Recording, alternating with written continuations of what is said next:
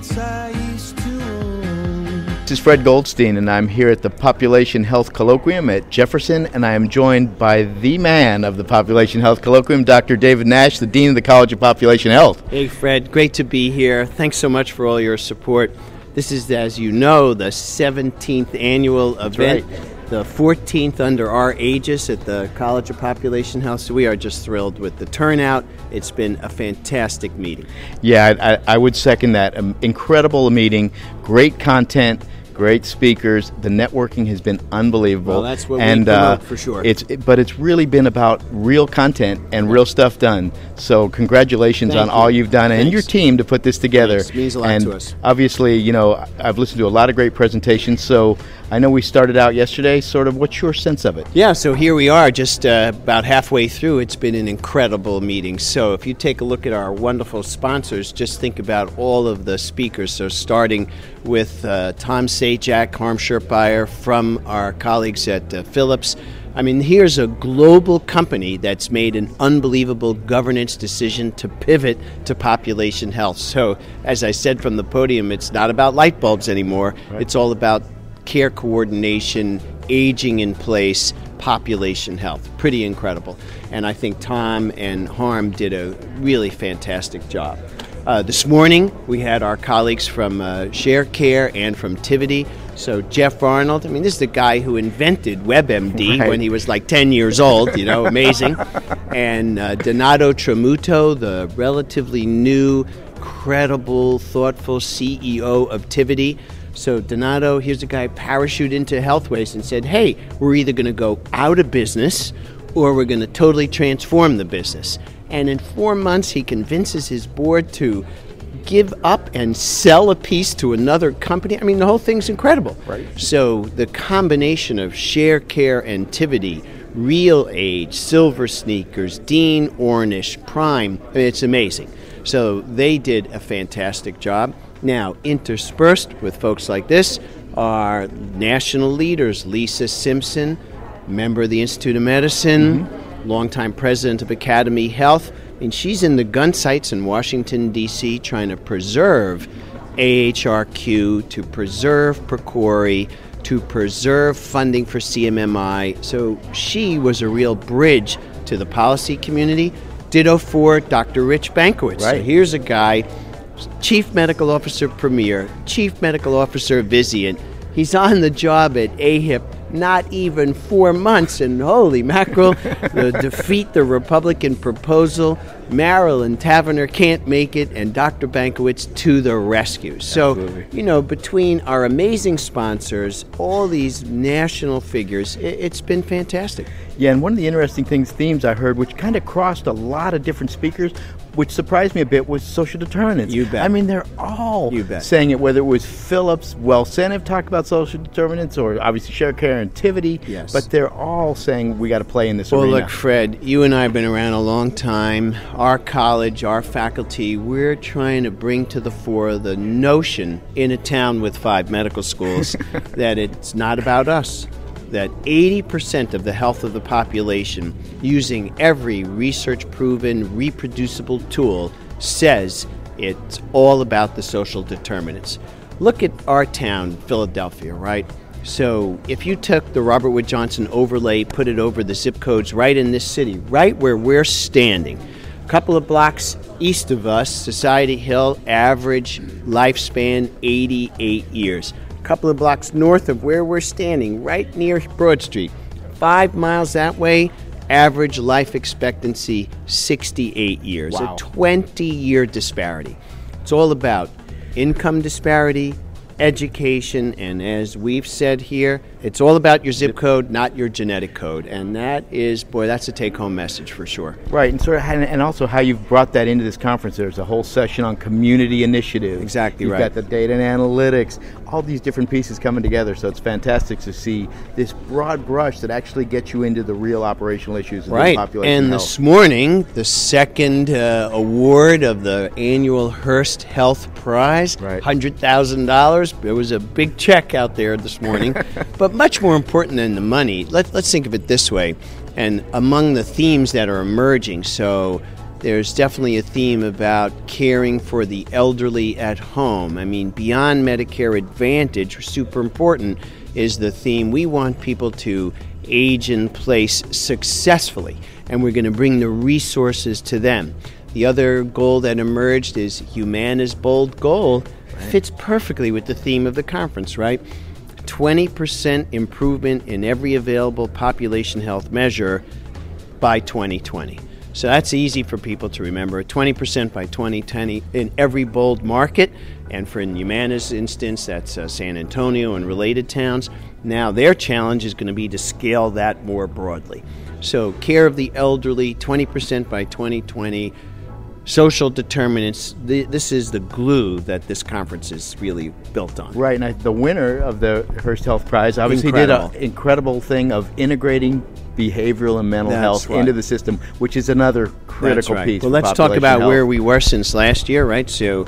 Uh, we got over 120 applications from all across the country big and small, famous and infamous. Our faculty at the College of Population Health reviewed all the proposals. They brought it down to 20 finalists. Then I brought a national group of judges, Mark Smith, all kinds of amazing people, and the 10 of us took the 20 finalists down to three. I didn't know who the winner was going to be until Dr. Greg Dorn from Hearst, from Hearst. opened that envelope. And of course, we were kibitzing. It wasn't the Price Waterhouse situation. Thank right, goodness. We got the right. Where's the envelope? oh my goodness!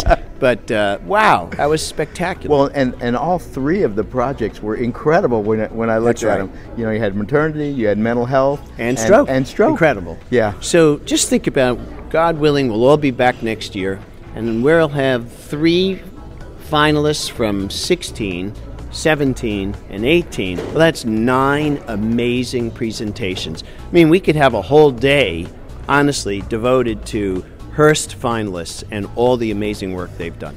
Yeah, and it's incredible to see how population health has now gotten a support of an award like that, That's which right. means so much Right. for the industry and, And- also for us to continue to improve it. You're, you're right. And as our listeners know, we, we couldn't have done this five years ago, right? We're still we were still struggling. What's population health? We're just getting our college off the ground. So here we are. We're a mature organization. We're in year nine. We've given out scores of degrees. We have students in 30 states. I mean, this is just the beginning. And the greatest form of flattery, right?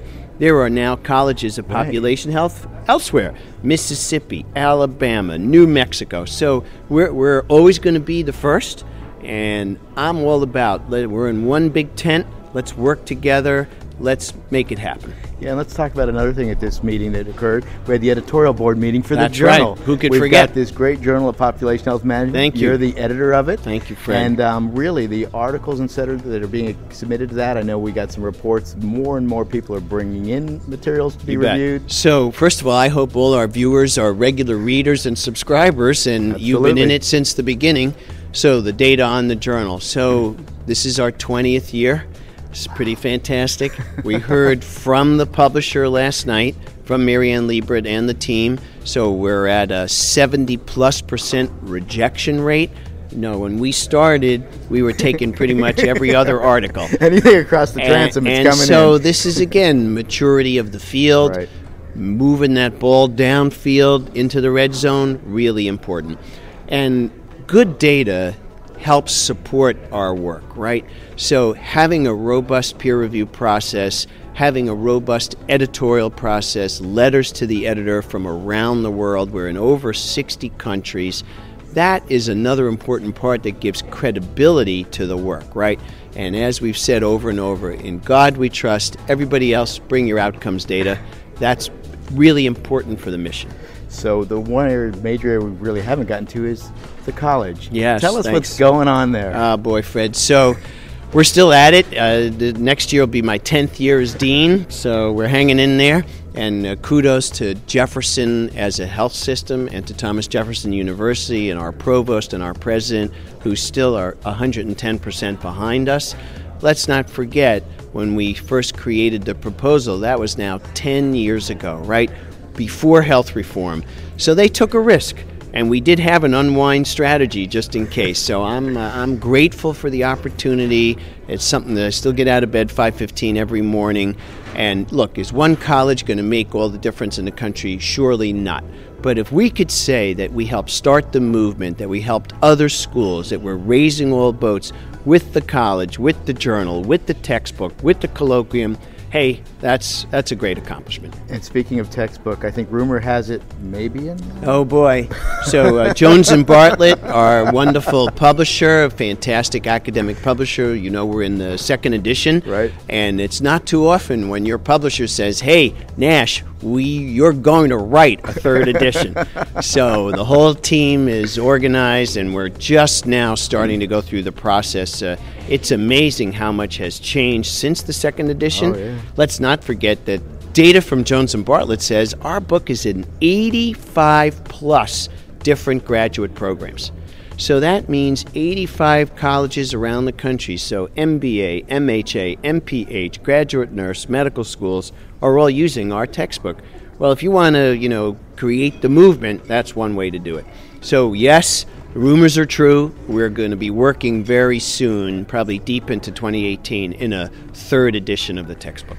I think what we're going to have to do now, David, is get a little precision medicine in here and clone you. Ah, yeah, well, that'd be great, Fred. well, likewise, likewise. So great but, to be a part of this and yeah, have you here. Well, fantastic, and thanks again. I mean, Thank it's you. been a great conference, and all the work is unbelievable Thanks to see. A lot. Planted that flag, and now the flag is going all over the place. Means a lot to us. Fantastic. Really appreciate it. Thank you.